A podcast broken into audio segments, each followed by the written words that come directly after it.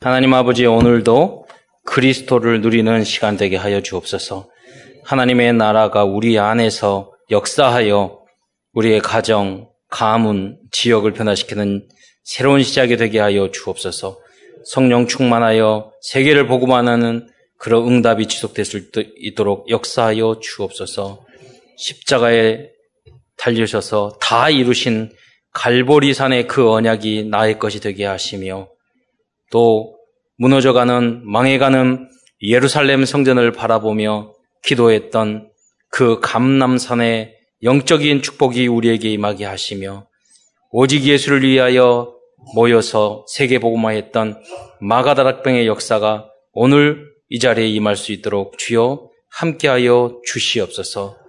하나님, 세절기의 은혜를 통해서 우리가 현장을 변화시킬 수 있도록 주여 축복하여 주시옵소서. 하나님, 6월절에 그 보혈의 피가 우리를 정케 하시며, 오순절에 성령의 역사가 일어나게 하시며, 우리가 영원한 수장절 마라나타의 그 믿음을 가지고 날마다 승리할 수 있도록 함께하여 주옵소서. 오늘도 증거되는 이 말씀이 나에게 성취되는, 나를 치유하는 그러한 언약의 메시지가 될 수 있도록 주여 역사하옵소서. 그리스도의 신 예수님의 이름으로 감사하며 기도드리옵나이다. 예수 그리스도께서는 피와 땀과 눈물의 기도를 통해서 우리에게 구원과 승리의 문을 열어주셨습니다. 천국에 가면 피, 땀, 이런 눈물 이런 게 없겠죠. 그러나 이 땅에서는 반드시 필요합니다. 왜? 여기는 천국이 아니기 때문에 그거를 당연하게 생각하지 않으면 혼란이 오죠. 오늘도 이렇게 시원하지 않습니까? 여기 에어컨도 나오고 이 더운 날씨에 누군가 땀을 흘리고 계신 거예요. 그렇죠? 원자력 발전소인지 수력 발전소인지 화력 발전소인지. 자동차 우리 편하게 타고 다니잖아요. 그 더운 날씨에 철강을 만들기 위해서 어마어마한 그 더위와 싸우면서 죽음의 위협 속에서도 그렇게 헌신한 분들이 있었기 때문에 우리에게 편안함이 있는 거예요. 우리가 이 구원의 은혜, 우리가 하나님의 나라의 소망을 갖게 된 것도 그리스도, 하나님이신 그리스도께서 우리를 위하여 십자가에 달려 돌아가셔서 피 흘리시고 우리를 위하여 기도하시고 땀 흘리시고 노력하시고 또 그 헌신을 하셨기 때문에 오늘 우리에게 구원의 대로가 열린 줄 믿으시기 바랍니다. 그렇기 때문에 그 길을 우리는 걸어가야 합니다. 우리나라가 짧은 시간 내에 이렇게 평화로운 나라, 또 참 좋은 나라가 됐습니다. 불과 100년 전에 전 세계에서 가장 못 사는 나라였어요. 그 사이에 전쟁도 있었어요. 오늘 우리의 이 자유는요, 많은 사람의 피를 통해서 얻어진 자유입니다. 자세한 내용을 모르는데 지난번에 언뜻 그 TV에 본 적이 있는 것 같아요. 인천 상륙 작전 하기 위해서는 많은 피를 흘렸다고, 성공을 위해서. 왜냐? 먼저 그 원산 쪽으로, 동해안, 서해안 쪽으로 상륙하기 위해서, 속이기 위해서 원산 쪽으로 많은 사람들을 보냈대요. 이쪽으로, 동해안, 또 포항이나 뭐 이런 쪽으로도 그렇고, 누구냐? 유엔군을 보낸 게 아니에요. 우리 한국 군인들을 보냈어요. 그 사람들은 왜 가는 목적이 뭐냐? 죽으러 간 거예요. 살 수 없는 거예요. 네. 무전하고, 우리는 지금 다 죽게, 몰살하게 됐습니다. 아무리 전화해, 우전 쳐도 구하러 오지 않아요. 왜? 죽으라고 보낸 거니까. 네. 그들의 희생이 있었기 때문에 인천 상륙 작전도 성공하고 이 전쟁도 그래도 적화될 뻔했는데 반토막이라도 우리가 지킬 수 있었던 것입니다. 여러분이 누리고 있는 모든 것은 누군가의 은혜요, 누군가의 희생이요, 누군가의 피요, 땀이요, 눈물이기 때문에 오늘 내가 이 자리에 있는 것입니다. 그래서 여러분 감사하셔야 돼요. 작은 일에 감사하셔야 돼요. 여기서 우리가 불만할 게 없어요. 불평할 게 없어요. 너무 살쪄서 걱정이지. 여러분 경제에 뭐 없다고 그러는데 아니에요. 잘 먹고 잘 살더라고요. 예, 그러죠. 그래서 모든 감사 속에 살아가는 여러분 되시기를 축원드립니다. 그런데 저는 피를 생각하면서 야, 이 피가 생명이구나 생각을 했어요. 묵상을 했어요. 여러분 그러잖아요. 피 같은 돈이라고. 사실 맞거든요. 여러분이 어디서 훔친 돈이 아니라면 여러분이 교회 와서 헌신하는 그 헌금은요, 여러분 그 시간을 들여서 정말 그 피가 생명이잖아요. 시간이 생명이잖아요. 그것을 통해서 얻은 그 예물을 드리는 거예요. 그러니까 피 같은 헌신을 주님 앞에 드리는 거예요. 왜? 예수 그리스도께서 우리에게 십자가에 달려 돌아가시므로 피 흘렸어서 우리를 구원해 주셨기 때문에 이 생명의 역사에 동참하기 위해서 우리들이 헌신하는 거예요. 그 너무나도 소중한 헌신인 거죠. 그냥 돈이 아니에요.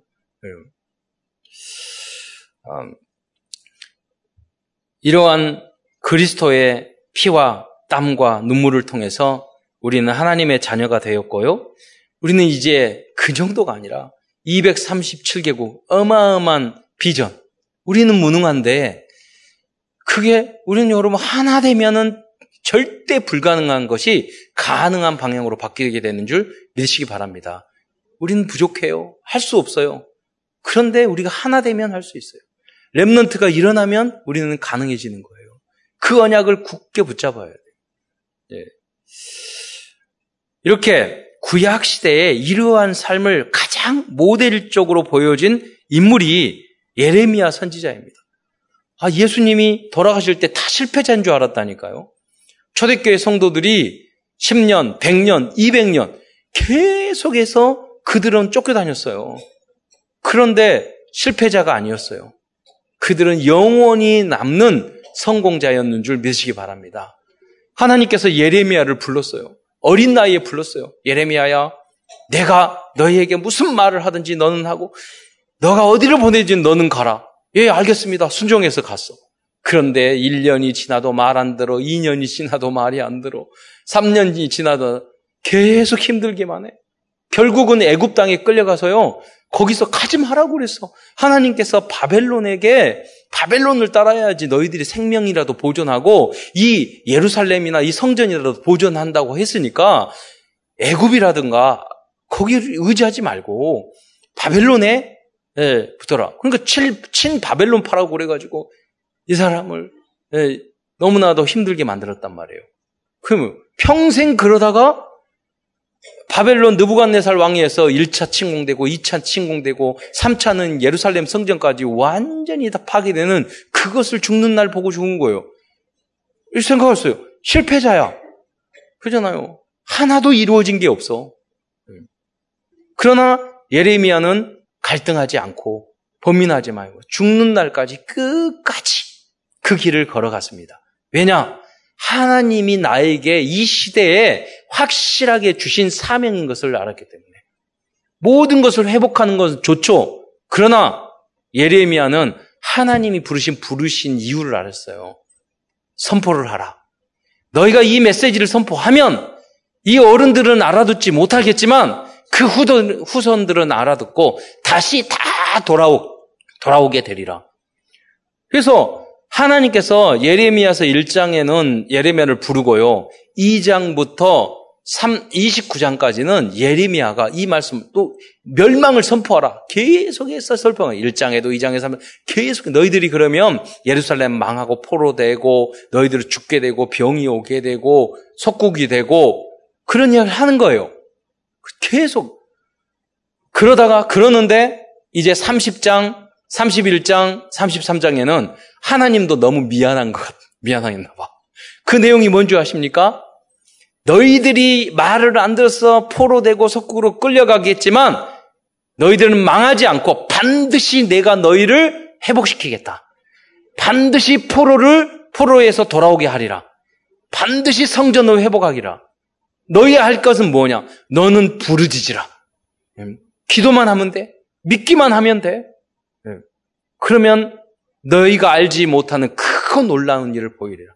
결국은 70년 성전이 무너진 이후에 70년 만에 성전이 회복되고요. 완전히 다 돌아온 것은 150년 걸렸어요. 그 메시지를 들은 사람이 누구냐? 예레미야의 메시지를 듣고 마음판에 깊이 각인 뿌리 내렸던 그 인물이 누구였냐면 바로 다니엘과 세 친구예요. 그들은 끌려가면서 첫 번째 제1차 포로 때 끌려갔거든요. 가면서 이야기는 예레미야 선지자가 그렇게 눈물로 우리에게 호소를 했는데 우리 어머니, 아버지, 우리 지도자들이 왕족들의, 귀족들의 자녀였거든요. 우리 어머니, 아버지, 삼촌이 말을 안 들어서 우리가 이렇게 이 먼 길로 끌려왔는데 우리는 절대로 우상숭배하지 않자. 마음의 뜻을 정하고 무릎을 꿇지 않았던 거예요. 환관장이 왕이 명령을 했는데도 그 고기 안 먹어, 제사 음식 안 먹었다니까요. 마음의 뜻을 정하고 결국은 그 나라를 살렸어요. 결국은 민족을 살렸어요. 2차 포로 때 끌려온 사람은 에스겔이었어요. 그발강가에서 기도하면서 하나님 앞에 미래를 향해서 계속 기도를 했어요. 하나님이 이 환상을 보내주세요. 앞으로 어떻게 응답을 받을 것인가를 보여줬다는 거예요. 네. 예레미야는 실패한 게 아닙니다. 눈물로 기도했지만 그들은 후대를 살렸어요. 네. 부자 된 거 아니에요. 성공한 거 아니에요. 세상적으로 대단해진 거 아니에요. 다 실수만 했어요. 넘어지기만 했어요. 그런데 그 그루터기의 기도가 나중에 렘넌트를 살리는, 그들이 남길자의 축복을 얻게 되는 줄 믿으시기 바랍니다. 그들이 렘넌트예요. 예레미야서는 구약 성경 중에서 가장 긴 성경입니다. 여러분이 이제 그냥 생각할 때는 시편이 150편이나 되니까 긴다고 하지만 단어 숫자를 보면 시편이 19,000개의 단어가 정도 된다고 그래요. 근데 예레미야서는 2만 단어 이상이에요. 여러분, 그 하나님 말씀 한 절도 소중해요. 그런데 길다고 뭐 더 소중한 성경이고 작다고 해서 소중한 그런 건 아니에요. 그러나 의미가 있잖아요. 예. 하나님께서 이 예레미야에게 가장 긴 하나님의 말씀을 주었던 거예요. 그는 간절한 하나님의 소원과 마음이 거기에 담겨져 있는 거예요. 반대로 생각하면 왜 길게 말했겠어요? 너무너무 말을 안 들으니까. 다 잔소리야. 다 잔소리라니까요. 여러분, 말 안 들으면 계속 잔소리하게 되잖아요. 여러분. 그런데 반대로 말하면 뭐냐면 사랑이야. 돌아오라, 돌아오라. 예. 그리고 뭐냐면 막 뭐라고 그러나 나중에는 결국은 회복시켜 주겠다. 예. 그러잖아요. 우리가 어머니들이 애들이 말 안 들으면 매들고 그러잖아요. 야, 왜 때리려고 그러니? 막 그래. 때리기 전에 뭐냐? 한 대 딱 때리고. 예. 그러니까 아야 뭐 그러면 뭐 때리면서 그러죠. 이제 그렇게 저는 막 맞고 그러지 않았지만 때리지도 않고 별로. 그런데 뭐라고 그러냐? 야, 나 잘못했다고 해.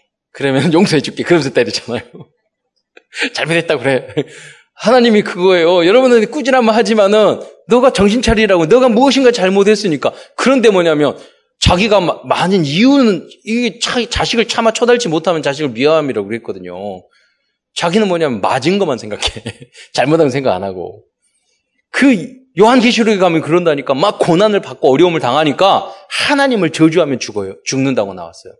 그러니까 여러분도 매도 심하게 맞으면은요 안 아파져요. 반성이 안 되고 반항심 생긴다니까요. 여러분 매 안 맞으시고 깨닫는 여러분이 되시길 축원드립니다. 제일 좋은 방법이 뭐냐? 말씀 듣고 깨닫는 거예요. 말씀 듣고. 우리 조카가 지난번 자주 말했잖아요. 매를 두고 때리려고 그러니까 엄마 잠깐 그러더라고요. 왜? 그랬더니 매 잠깐만 줘봐봐. 내가 가지고 놀다가 죽게. 그러더라고요. 막 웃더라고요. 여러분 머리라도 좋아야 돼.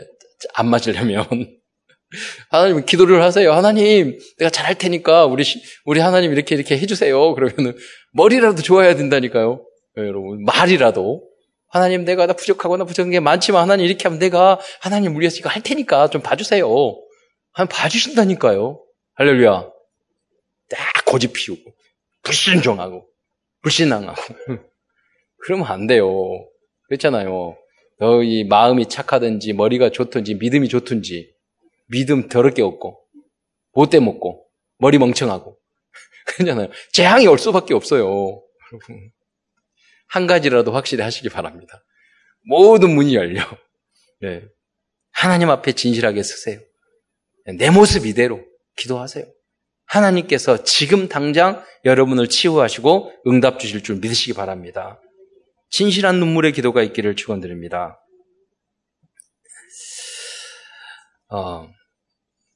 또한 예레미야 선지자의 활동을 했던 그 당시의 역사를 이해하면은요, 아니면 성경 전체의 역사의 절반은 이해가 될 거예요. 자, 예레미야 선지자는 요시야 왕 13년부터 예언했다고 1장에 나와요. 요시야 왕은 누구냐면 히스기야 왕의 손주가 되죠. 아몬 왕이 아버지고 요시야. 근데 그다음 므낫세 아몬. 그리고 이제 증손자가 되겠죠. 히스기야 왕의 히스기야, 므낫세, 아몬, 그리고 요시야. 이렇게 되거든요. 이 시대에 뭐냐면 히스기야 왕은 굉장히 훌륭한 왕이었는데 그 밑에 므낫세 왕은 너무나도 악한 왕이었어. 뭐 아몬은 별로 있으나 마나 아니고, 요시야는 종교 개혁을 했던, 성전 수리하고 하나님의 말씀을 이렇게 발견을 했어요. 그런데 하나님께서 뭐라고 그러냐면 이스라엘 민족을 치신 이유가 므낫세의 잘못이라고 그래요. 이 므낫세가 이사야 선지자를 톱으로 쏴서 죽였다니까요. 히스기야 왕의 아들이었는데, 훌륭한 믿음의 사람의 아들이었는데, 그러니까 아버지가 믿음이 좋다고 아들이 믿음이 나쁜 것이 아니고, 아들이 믿음이 좋다고 해서 꼭 아버지가 믿음이 나쁘다고 해서 아들이 꼭 믿음이 나쁘란 법이 없는 거예요. 여러분은 가장 선한 선택을 하시기를 축원드립니다. 나는 우리 아버지 때문에. 그거 아니에요. 그것 때문에 나는 믿음을 붙잡아야 돼요. 좋은 믿음의 사람이 돼야 돼요. 예. 우리 아버지가 부족하더라고. 나는 저런 부족하면 나는 저런 것은 내가 인생을 교훈 삼아서 나는 그건 하지 말아야지. 저는 상담을 이렇게 하다 보면은요, 어떤 사람은 어머니, 아버지 좋은 DNA만 딱 받은 사람이 있어. 어떤 사람 보면요, 꼭 할아버지, 할머니부터 어디서 가져왔는지 그건 나쁜 것만 골라가지고 하는 사람이 있다니까. 여러분 안에는 다 그런 게 있어요. 지금 이 시간 나쁜 DNA는 다 복음으로 끊어버리고 저주를 끊어버리고 좋은 것만 남기는 여러분 되시기를 축원드립니다. 찾아봐요. 근원을 여러분 회개해야 돼. 알아야 돼요. 근본, 이래서 그렇구나. 알면 해결이 돼요. 내가 나 때문에 내가 잘못했고 내가 이걸 난 왜 이러지? 이러면 여러분 근본 해결 안 돼요. 여러분 3, 4세까지 이른다고 해서 이게 이구나. 그래서 예방을 해야 돼요. 이리리리 하니까 나는 이걸 조심해야 되겠구나. 그럼 자살하는 집안을 제가 가게도 조사하니까 여러 명이 자살하더라니까요. 중독한 집안 보니까 여러 번 중독하더라니까요. 가정 깨진 가정 보니까 다 가정 깨. 우리 가정은 분리의 영이 있다니까요. 성질이 이상한 사람은 계속 성질 이상하더라니까요. 있어요. 머리 막 부정적인 사람 보면은 어디서 가져왔는지 다 부정적인 머리만 가져왔더라니까요. 여러분, 그걸 다 끊어버리고 좋은 것만 남기는 여러분 되시기를 축원드립니다. 여러분, 그 역사를 봐야 돼요. 왜 역사를 봅니까? 교훈을 얻기 위해서 그런 거예요. 예. 그리고 예레미야 선지자 그 당시에 계속 20몇 년 동안 예언을 하잖아요. 그때 활동을 했던 왕이 여호와 김씨가 아니에요? 여호와 김. 원래 엘리야 김이었는데 애굽의 왕이 와가지고 이름을 바꿔버렸어. 그리고 자기의 그런 속국을 만들면서 조공바치라고. 그래서 돈을 많이 모아서 바치기도 했어. 나중에 보니까 열받으니까 배신을 해서 다시 왕을 또 바꿔버리는 거예요. 그게 여호와 김 왕이. 그때 예언을 하는 거예요. 이 바벨론을 따라야 된다. 애굽 쪽으로 가면 안 된다. 계속 이야기해요. 근데 그 다음에 애굽에 의해서 정복을 다 당한 거예요. 그래서 시드기야 왕을 또 이름을 바꿔가지고, 이 시드기야라는 이름이 바벨론 이름이에요. 그래서 시드기야 왕을 세웠는데, 처음에 또 따르다가 이 시드기야 왕에게 예레미야가 그렇게 말을 하는데도 불구하고 시드기야 왕이 끝까지 말을 안 들어요. 나중에 어떻게 된 줄 아세요?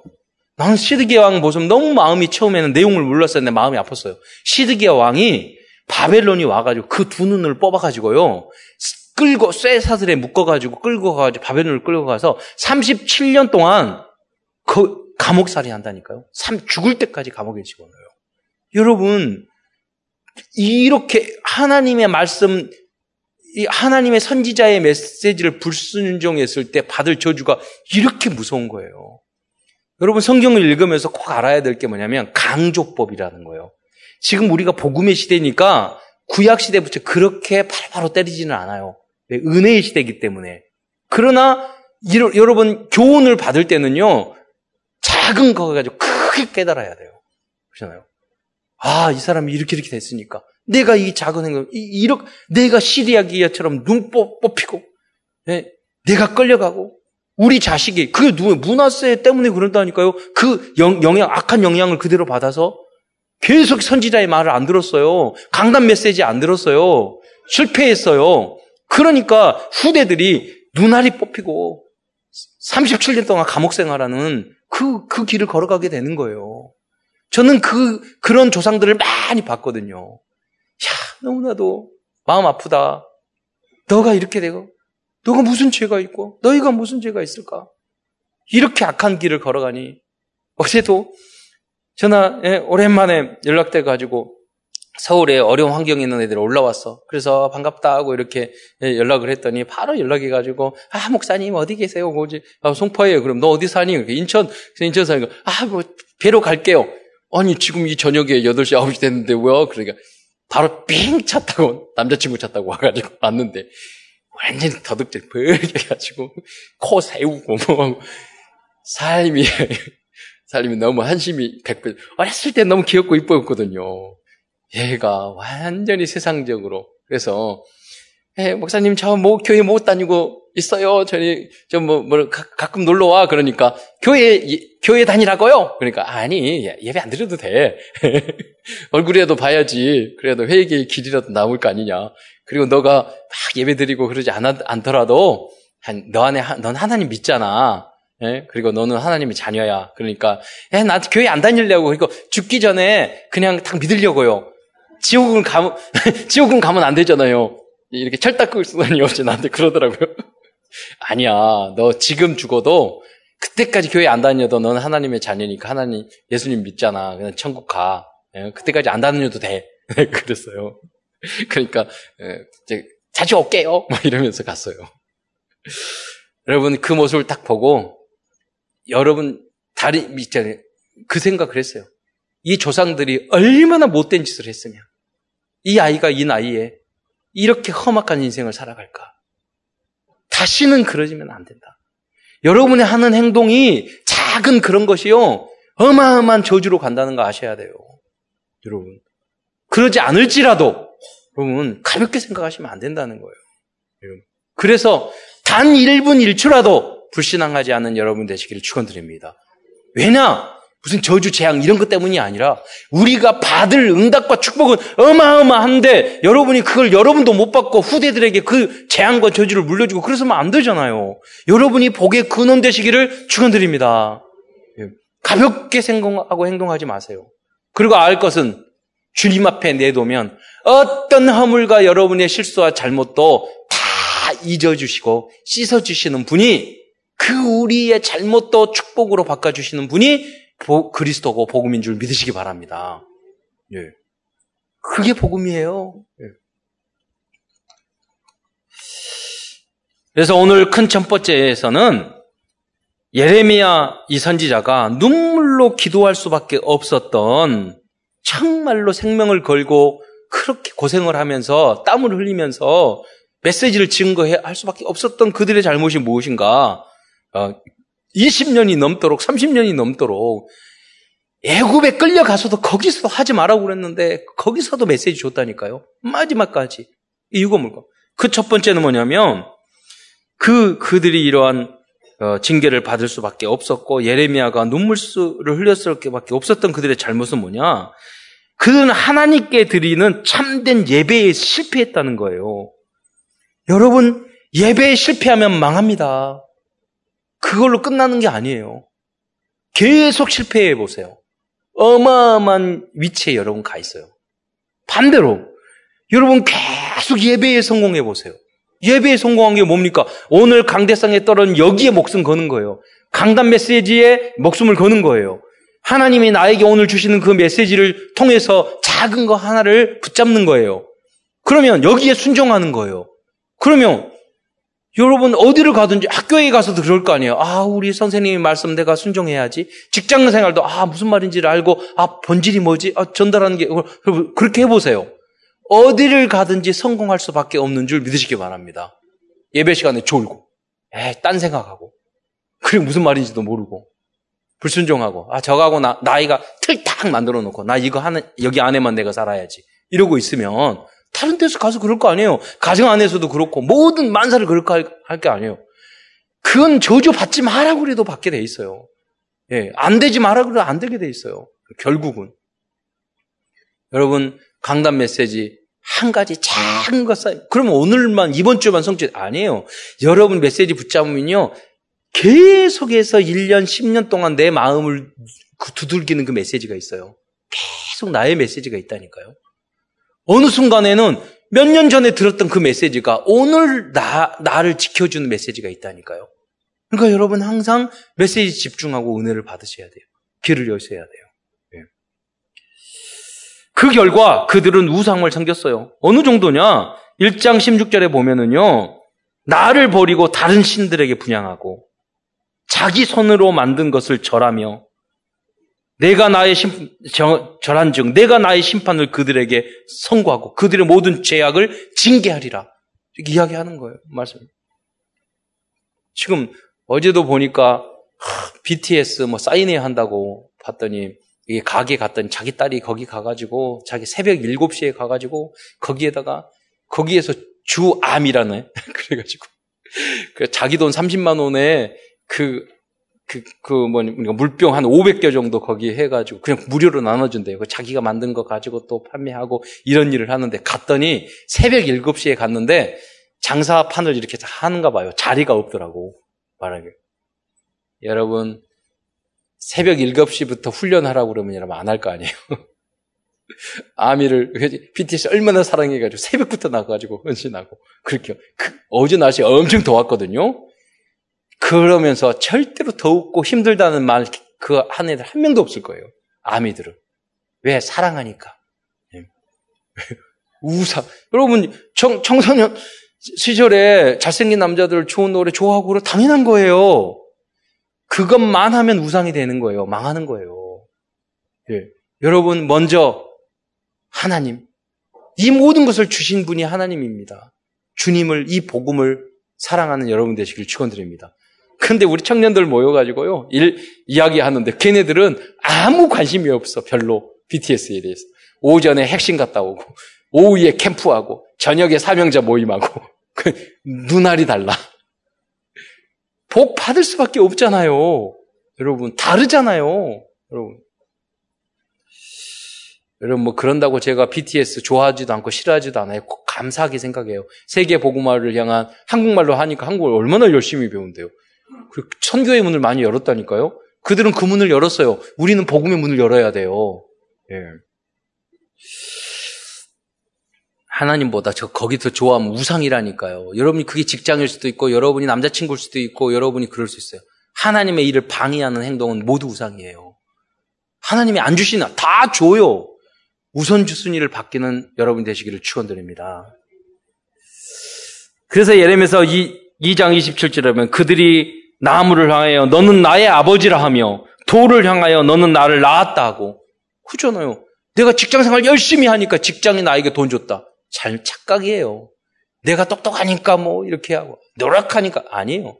다 하나님이 은혜로 여러분에게 지력도 주시고 직장도 주시고 물질도 주시고 평화도 주시고 다 주신 그 분이 진정한 우리 아버지는 하나님인 줄 믿으시기 바랍니다. 거기서 준 게 아니라니까요. 여러분 근본을 찾아내셔야 돼요.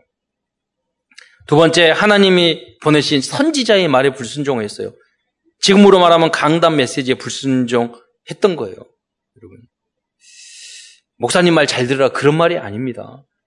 이렇게 살면 여러분 축복받을 수 없어요. 응답받을 수 없어요. 마귀가 웃어요. 그래서 내가 깨져야 돼. 갈라디아 2장 20절. 목사님이 여러분의 말하는데 나에게 안 맞을수록 은혜로 나를 깨야 돼요. 반대로. 내가 듣고 싶은 말만 아멘. 절대로 영적 문제 해결 안 돼요. 여러분이 전혀 안 맞는 말 가지고 아멘, 이걸 가지고 나 깨게 하옵소서. 그래서 예, 아멘 해보세요. 그러면 꼭 여러분이 원하는 대로 안 되냐? 아니요, 더 잘 돼요. 성령님도 받으셔야 돼요. 왜? 내가 나를 깨는 게 중요한 거예요. 주인 바꾸는 게 중요한 거지. 그게 말 듣고 안 듣고 이래도 좋고 저렇게도 좋을 수 있다니까요. 무조건 내가 안 맞을수록 아멘 해보세요. 그럼 다른 더 넓은 세계가 보인다니까요. 불순종하고 싫어, 안 해, 마음에 말 안 들어, 그럴 수 있어, 이래보세요. 절대로 성장 못해요. 그냥 안 되는 게 아니라 절대로 안 돼요. 윤 목사님이 하시는 말씀이에요. 제 말이 아니라. 저도 공감해요. 그렇잖아요. 부정적으로 그러지 마세요. 아멘, 항상 기뻐하고 범사에 감사하고 순종하고 그것부터 하세요. 불순종은 언제든지 할 수 있다니까요. 네. 불순종, 그런 순종은, 그러나 노멘 해버리면 그 다음부터는 응답 못하다. 아멘 무조건 해놓으면 그 다음에 노멘은 나중에 가가지고 천천히 해도 돼요. 네. 성령님도 받으세요. 순종하고 보세요. 그러면 제가 기도를 할 때, 제가 일본 선교할 때도, 우리가 제주도 갈 때도 계속 기도하거든요. 어떻게 해요? 거기에 맞게끔 딱 하거든요. 계속 기도. 그럼 저는 기도하고 선정하는데, 기도 안 하고 누가 물으면, 아, 기도 하나도 안 했구나, 자기 생각이네, 금방 알아요. 일본서, 그 다음에 제주도 갔는데 하나님이 성령 감정으로 일본을 가라, 뭐 가대 그냥 가지 말고 목회자 캠프가 다르다, 목회자들끼리 가라, 하나님이 나에게 말씀하셨거든요. 감동. 어떻게 갈까요? 비행기 타고 가면 된다. 끊어라. 그러니까 그러니까 우리 장로님이 끊어줬잖아요. 그래서 호텔 한 건 뭐가 있냐? 비행기 타면 비행기 티켓 끊고 호텔 정해서 호텔 끄는 것밖에 없어요. 나머지 계획은 아무것도 없어요. 그래요. 갔는데 자꾸 물어봐, 나에게. 뭘 할까요? 나도 몰라. 그러니까 모르는데 자꾸 물어보니까 스트레스 받아. 그런 생각에 참 불신한, 믿음 없는 것들, 저거 믿고 그냥 가면 되지, 뭘 답답하고 궁금해가지고. 하나님이 완벽하게 5명의 선교사 만나가지고요, 이렇게 만나게 전도 현장 보게 하시고 완벽하게 다 인도해 주셨어요. 저는 기도하고 주께 맡기고 했기 때문에 그 일 다 믿었단 말이에요. 어서, 역시 우리 아버지는 완벽하셔. 계획 짜고 그런 사람들은요, 근데 우리가 계획서 있으니까 그렇게 했네, 하나님의 역사를 볼 수 없다니까요. 그런다 무계획하게 살아라, 그게 절대 아니에요. 하나님의 역사 다 계획하지만 하나님이 역사를 부분을 다 맡겨놓는 거예요. 그러니까 더 계획 많이 해야 돼. 하나면 하나만 하면 되잖아요. 어떤 변화가 올지 모르기 때문에 항상 하나님이 어떻게 역사할지 모르니까 더 긴장하고 24시간 기도해야 된다니까요. 그게 뭐 무계획한 겁니까? 아니에요. 성령 인도 받는 거예요. 성령 인도 받으려면 더 기도하고 더 집중하고 더 머리 쓰고 더 잘 알아봐야 돼요. 더 대비해야 돼요. 그러잖아요. 여러분이 완벽하게 성령 인도 받는 여러분 되시기를 축원드립니다. 불순종. 하나님, 그러니까 그 기도를 안 하니까 자꾸 그렇게 가요. 2장 5절을 뭐라고? 나를 멀리하고 가서 헛된 것을 따라 헛된 일을 행하게 된다니까요. 2장 19절에 내 속에 나를 경외함이 없다는 거예요. 하나님의 전지전능한 하나님을 믿으면 기도하면서 주님 앞에 맡고 성령 인도 받으면 되는데, 하나님 안 믿으니까, 무시하니까 기도 안 하잖아요. 물어보지도 않잖아요. 하나님 앞에 내 마음대로 하잖아요. 한 번도 평생 살면서 하나님의 역사를 체험하지 못하고 내 틀 속에 살다가 인생 끝나면 안 되잖아요. 하나님이 나와 함께 하셨고, 이번도 하나님께서 인도하셨고, 이번도 하나님께서 역사하셨고, 너무 하나님은 내 하나님이야. 할렐루야. 이런 삶이 다 되시기를 축원드립니다. 하나님 바라보는 집중을 해야 돼요. 내 생각 버리고. 세 번째, 하나님을 의지하지 않고 강대국의 도움을 받기 위해서 부지런히 돌아다녔다고 말했어요. 2장 36절. 어찌하여 내 길을 받고 부지런히 돌아다니느냐. 내가 아수로로 말미암아 수치를 당한 같이 또한 애굽으로 말미암아 수치를 당하리라. 하나님을 의지하고 하나님을 이렇게 물어야 되는데, 인간적인 경험을 따라서 아수로 의지했던 것. 그래서 이 북이스라엘이 망했잖아요. 722년에 BC. 그러다가 똑같이 그렇게 하다가 또 바빌론 되게 망했잖아요. 애국 의지하다가. 네 번째, 그러면서 그들은 자신의 죄를 인정하지 않았어요. 2장 35절에 보면, 그러나 너희는 말하기를 나는 무죄하니. 여러분, 내가 잘못 없고 누구 때문이다 이렇게만 그 사람은 아무리 희망이 없는 사람이에요. 여러분이 잘하고 있어도 내가 잘못했어. 내가 부족한 부분이 있어. 이렇게 생각의 발전이 있죠. 너는 잘못 없는데 저 사람 잘못이고 저 사람 잘못이고 이렇게 잘못. 그렇게 생각해 보세요. 대통령 잘못이고 누구 잘못이고. 그래요. 그렇게 해가지고는 안 된다니까. 이러면 지옥이 되지 않아요. 여러분 회사든 어디를 가든 이 나라가 문제인 것은 바로 여러분 나 때문이라고 여러분 고백하는 여러분 되시길 축원드립니다. 그래서 예레미야서에 보면 두루 예루살렘을 다니면서 의인 한 사람을 찾아라. 그 한 사람을 못 찾아서 예루살렘이 망했다니까요. 소돔과 고모라 성에서는 의인 10명을 찾으면 내가 망하지 않겠다고 아브라함에게 말을 했어요. 근데 예루살렘 성을 향해서는 의인 한 사람을 찾으라고 그랬어요. 근데 없었어. 자기도 부족한 게 많았어요. 예레미야도 어떻게 보면. 그런데 예레미야는 자기가 의인이었어요. 그리스도의 모델 됐잖아요. 결국은 예레미야의 그 눈물 어린 기도와 헌신, 피와 땀과 헌신 때문에 결국은 다시 다 회복되게 된 줄 믿으시기 바랍니다. 그 한 명의 의인이 바로 여러분이 되시길 축원드립니다. 예. 그래야지. 하나님 내 책임입니다. 내 책임입니다. 그러세요. 여러분 나 미국하고 중국하고 이렇게 사람 무역 전쟁하고 갈등 일어나가지고 우리 한국 무역이 좀 수지가 좀 떨어진 이유가 바로 나 때문입니다. 이렇게 기도하시기 바랍니다. 그렇잖아요. 여러분 기도 안 해서 그렇지. 예, 지옥이요. 나 때문이야. 예. 지옥 잘 되는 것은 누구 때문에? 하나님 때문에. 못된 것은 다 나 때문이야. 예. 그래서 여러분 눌리라 이런 말이 아니라 여러분. 그래야지 보인다는 거예요. 응답의 문이 보여요. 내가 다 잘났고 내가 다 옳고 내가 다 잘났고 내가 다 맞고 이러면 안 보여요. 다섯 번째, 하나님의 계획과 섭리를 따르지 않고 자신들의 전통과 경험과 판단을 더 옳은 것으로 생각하고 고집을 피웠어요. 하나님은 바벨론을 따르고 섬기면 멸망되지 않고 살 것이라고 말씀해 주셨는데 그들은 바벨론에 대적하다가 성전까지 파괴되는 결과를 낳았습니다. 그래서 여러분 성령 인도를 잘 받으셔야 돼요. 집중 기도하셔야 돼요. 알려주신다니까요. 주님을 바라보면. 어떻게 예레미야 하나님이 성경에 보면 다 하나님이 말씀한 것처럼 말하잖아요. 그게 그때 시대만 그런 게 아니에요. 지금도 여러분 집중하고 하나님께 계속 기도하면은요. 하나님이 여러분의 말씀을 하셔요. 밝히 보여주신다. 이렇게 하거라. 안 보이면 계속 물어보는 거예요. 계속 기도하는 거예요. 나중에 봐서는 이게 하나님이 이렇게 하셨구나. 감동 주신다니까. 그게 바로 영적 썸이신 줄 믿으시기 바랍니다. 그래서 여러분 선택하셔야 돼요. 아무도 여러분의 응답을 빼앗을 자가 없어요. 왜? 하나님이 결제하셨으니까. 큰 두 번째입니다. 그렇다면 예레미야가 선지자가 당한 고난과 어려움은 어떤 것일까요? 그러니까 하나님의 뜻대로 산다고 그래서 이런 모든 게 잘 되고 잘 풀리고 그러지 않아요. 큰 축복을 줄수록 큰 사명을 쓸수록 큰 어려움이 있다니까요. 그건 당연하다니까요. 우리 대한민국에서 가장 욕 많이 먹는 사람 누굴까요? 대통령이에요. 우리 다락방에서 가장 욕 많이 먹는 사람 누구실까요? 류 어떤 목사님 계셔. 그래요. 가장 큰 사명을 하면 당연한 거예요. 성공했다는 뜻이에요. 여러분이 다른 사람 여러분 욕도 안 해주잖아. 유명한 배우가, 요새 BTS가 우리 한국 팬 약간 그랬다고 그래가지고 BTS, 아미들이 보니까 BTS 삽삽하다고 엄청 욕하고 있더라고요. 왜? BTS니까 욕해요. 여러분 욕 안 해요. 네. 욕먹을 정도로, 전 국민에게 욕먹을 정도로 성공하시길 바랍니다. 첫째, 어린 나이에도 너무나도 큰 사명을 부여받았어요.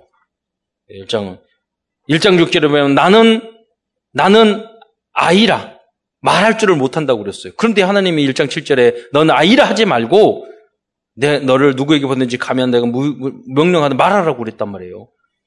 그게 참 어렵잖아요. 내 무능한데 자꾸 어려운 일을 시켜. 난 못해 그러지 마요. 그것도 교만이에요. 하겠습니다. 난 무능하고 부족하고 연약하지만 난 하겠습니다. 제가 필리핀에 갔더니 주의자가 없으니까 전혀 바이엘 조금 치다가 말았는데 목사님 그랬대요. 그 전사님한테 주의하라고 다음 주부터. 그러고 했는데 아주 무사히 2년 동안 끝마쳤다고. 난 못하는데 해야 돼요. 순종하고. 못하냐? 아니에요. 아이라 하지 말고. 할 수 있다니까요. 전도 못해? 아니에요. 얼마든지 할 수 있어요. 하나님이 함께 하셔요. 두 번째, 하나님의 경고의 말씀을 증거한다는 이유로 예레미야 선지자는 때리고 목에 씌우는 나무 틀을 채워두기도 했어요.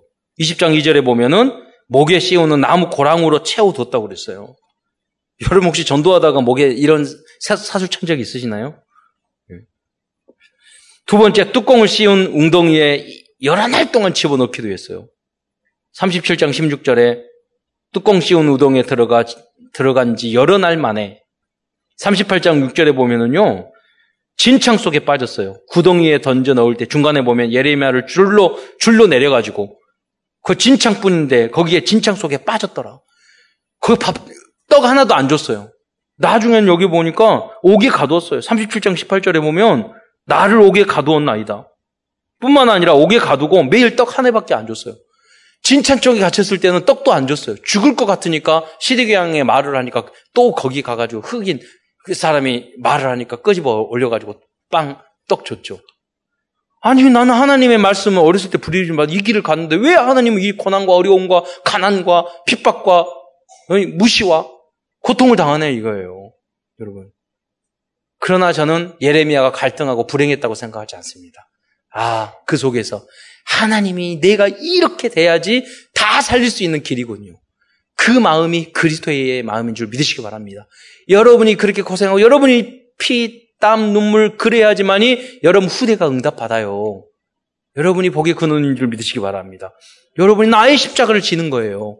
내가 우리 가문, 가정 가문과 우리 정말로 이 복음화를 위해서 내가 그 희생을 치러야 된다는 거예요. 여러분 직장 안에서도 마찬가지예요. 여섯 번째, 거짓 선지자들이 도리어 예레미야를 죄인 취급하고 누명을 또 씌웠다니까요. 27장 14절에 보면 예레미야는 남유다를 위하여 눈물과 땀을 흘리고 생명을 헌신하였습니다. 이러한 예레미야의 눈물과 고난과 희생은 결국 남유다의 모든 것을 해결했을 뿐 아니라 유다 민족의 모든 것을 새롭게 만드는 응답의 여정이 되었던 것입니다. 우리의 CBDIP 적용하면서 말씀을 마무리 드리고자 합니다. C, 언약입니다. 첫 번째, 언약과 그리스도의 피입니다. 피는 생명을 거는 것입니다. 예레미야의 생명 거는 헌신을 통하여 유다 민족은 다시 살아날 수 있습니다. 우리도 이러한 생명 건 헌신을 할 수 있도록 그 은혜가 여러분에게 넘치기를 축원드립니다. 두 번째, 비전입니다. 요새 집중훈련 잘 일주하니까 정말 생명 건 헌신 아니면 매일같이 나와서 어렵잖아요. 여러분의 그 피, 눈물, 땀이 반드시 우리 교회를 살리는 역사로 나타날 줄 믿으시기 바랍니다. 두 번째, 비전입니다. 예레미야의 비전은 유다인뿐 아니라 강대국들과 주변의 모든 나라들이 회개하고 하나님께 돌아오는 것이었습니다. 그래서 예레미야는